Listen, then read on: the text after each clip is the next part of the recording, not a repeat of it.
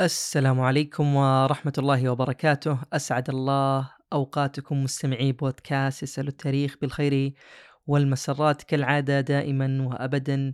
يسعدني ويشرفني كثيرا متابعتك لهذا البودكاست وتقييمك له وإبداء آرائك ومقترحاتك في خانة التعليقات أو على إيميل البودكاست اللي تجده في وصف هذه الحلقة.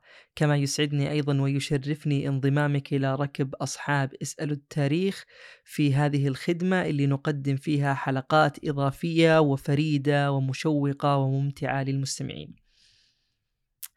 اليوم رحلتنا مختلفة نوعا ما. اليوم راح نتكلم عن اختيار السلطان ونقصد بالسلطان ايا كان يعني إما الملك أو الحاكم أو أي شخص عنده سلطة لأهل عمله ونقصد بأهل عمله هم الأشخاص اللي يريد أن يعملون تحت إمرته أو تحت سلطته آه تحت يعني عمله باختصار شديد. يعني أشخاص يريد أن يضعهم في عمل له. هذه هي الفكرة. راح نورد بعض القصص وبعض الأخبار والقصص والأخبار اللي راح نوردها اليوم كلها يعني تم اقتباسها وأخذها من كتاب العقد الفريد لابن عبد ربه الأندلسي.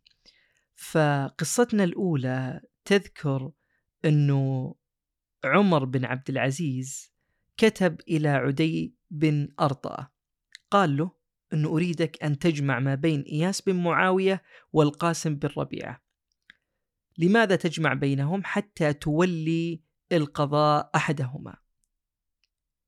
فجمع بينهم اللي هو عدي بن أرطأة بين إياس وبين القاسم وقال لإياس أنه جاءني هذا الخطاب من أمير المؤمنين لك أنت والقاسم وأني أريد أن أولي أحدكما آه، قضاء البصرة فقال إياس سل عني وعن القاسم فقهاء البصرة الحسن وبن سيرين.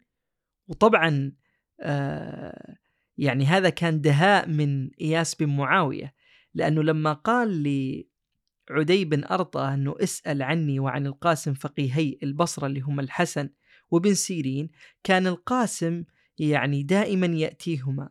فبالتالي يعني غالبا سيشيرون عليه بالقاسم لأنه إياس لا يأتيهما. فهذا الطبع يعني طبيعة الحياة إنه في النهاية إذا سئل شخص سيفتي عن من يعرفه وسيقول هذا أعرفه وهذا أثق فيه، أما الآخر سيقول إنه والله لا يعني ليس عندي علم به فبالتالي لن يعني يوصي به، فهذا هو المنطق، فكان هذا ذكاء من إياس بن معاوية لما قال اسأل عنهما فقيهي البصره الحسن وبن سيرين لأنهم يعني كان القاسم يأتيهما وكان إياس لا يأتيهما.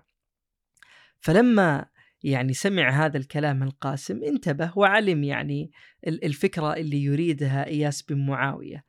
فقال وقتها القاسم لا تسأل عني ولا عنه فوالله الذي لا إله إلا هو إن إياس بن معاوية أفقه مني وأعلم بالقضاء فإن كنت آه، عفوا فإن كنت كاذبا فما ينبغي أن توليني وإن كنت صادقا فينبغي لك أن تقبل قولي.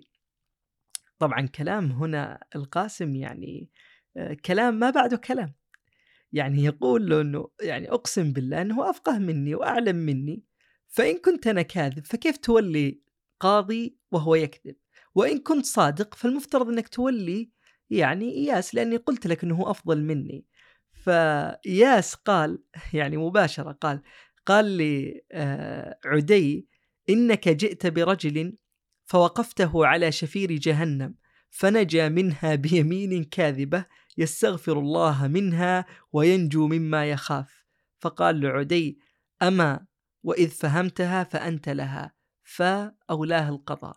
وطبعا إياس بن معاوية أفردنا له حلقة خاصة آه، في آه، خدمة أصحاب اسألوا التاريخ تتكلم عن هذا النابغة وهذا الرجل وكيف يعني كان يعني ذكي و يعني نبيه وسرعة بديهة في الردود وفي حله يعني حتى في القضاء آه، كان هناك يعني قصص كثيرة ذكرناها كيف أنه كان إياس بن معاوية عنده سرعة بديهة وعنده فراسة يعني يعني قلما تجدها في التاريخ وحتى انه أحد الشعار يعني كان يقول إقدام عمر في سماحة حاتم في حلم أحنف في ذكاء إياسي. كان يعني يصف الخليفة في ذلك الوقت ناس والله منه الخليفة المعتصم أو أو أو غيره.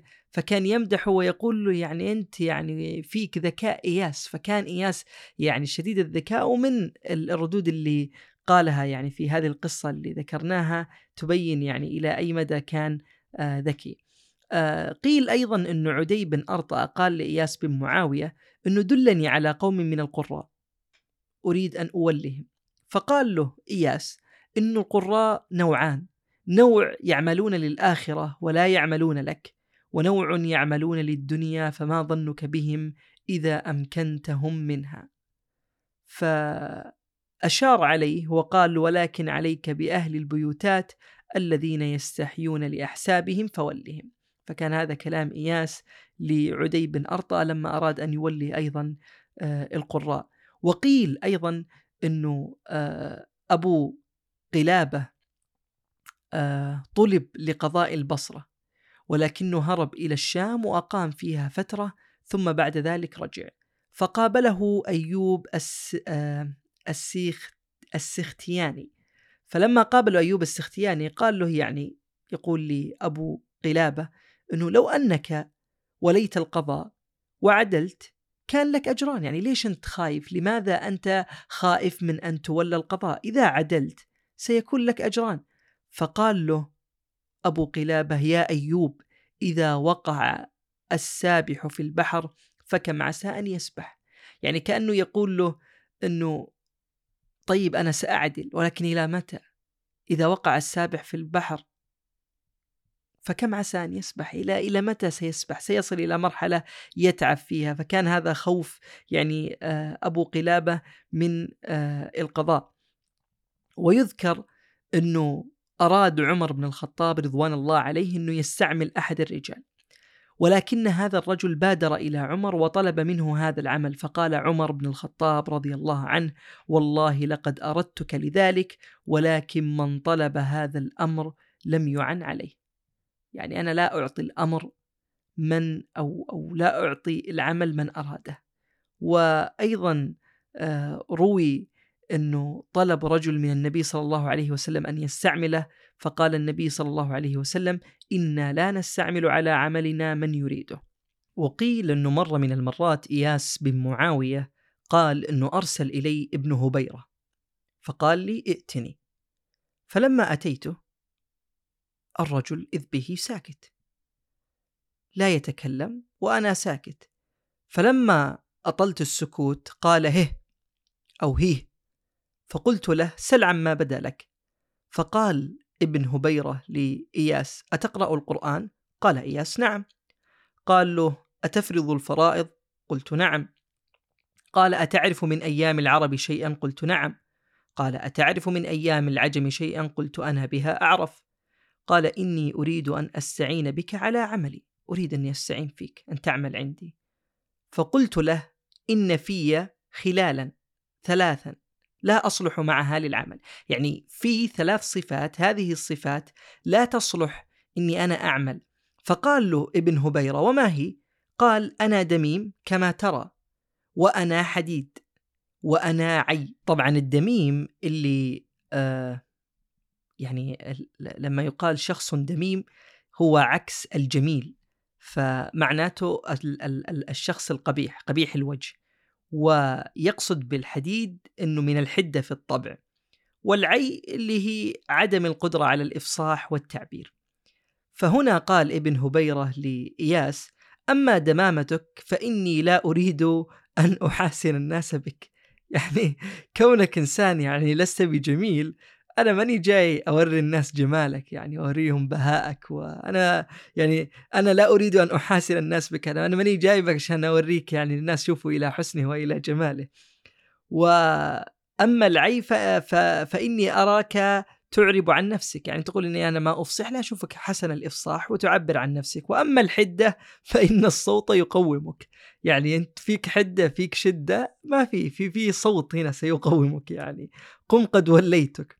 فيقول إياس إنه فعلا توليت يعني ال ال ال المنصب اللي أرادني فيه وأعطاني مئة درهم فهذا كان أول يعني ما توليته من آه الأمور. وآخر قصة معنا اليوم هي أنه قدم رجل أو لما قدم عفوا رجال من الكوفة إلى عمر بن الخطاب رضوان الله عليه يشكون سعد بن أبي وقاص. فقال وقتها عمر من يعذرني من أهل الكوفة؟ إن وليت عليهم التقي ضعفوه وإن وليت عليهم القوي فجروه. يعني يقصد عمر بن الخطاب إنه إذا وليت عليهم الشخص التقي اللي يخاف الله سبحانه وتعالى ضعفوه. يعني قالوا هذا ضعيف وهذا ما يعني يصلح لنا وصار يعني ليس له هيبة وليس له مكانة ويعني أمره يعني أو أو بالأصح يعني مغلوب على أمره فبالتالي ضعفوه. وإن وليت عليهم القوي فجروه إنه اتهموه بالفجر لأنه شديد عليهم وقوي.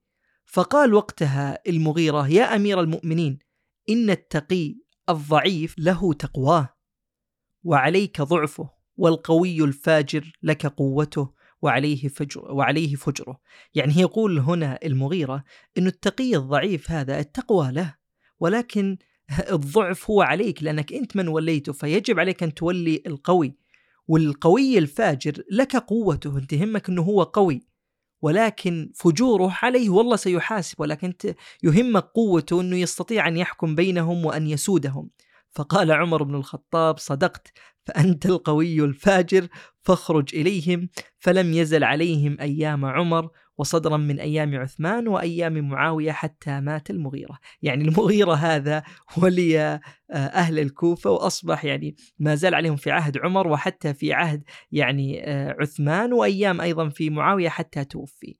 آه، طبعا كانت الفكرة مثل ما ذكرنا من هذه الحلقة أن ننظر ونرى إلى كيف يعني اختيار السلطان لأهل عمله ومن هذه القصص يعني يستبين لنا كثير من الفوائد الجمة للإنسان يعني يجعلها حتى في حياته وأنه يحرص أن يسأل الله سبحانه وتعالى دائما التوفيق وليس دائما كون الإنسان آه يعني يتمنى منصب معين أن يكون يعني خيرا له.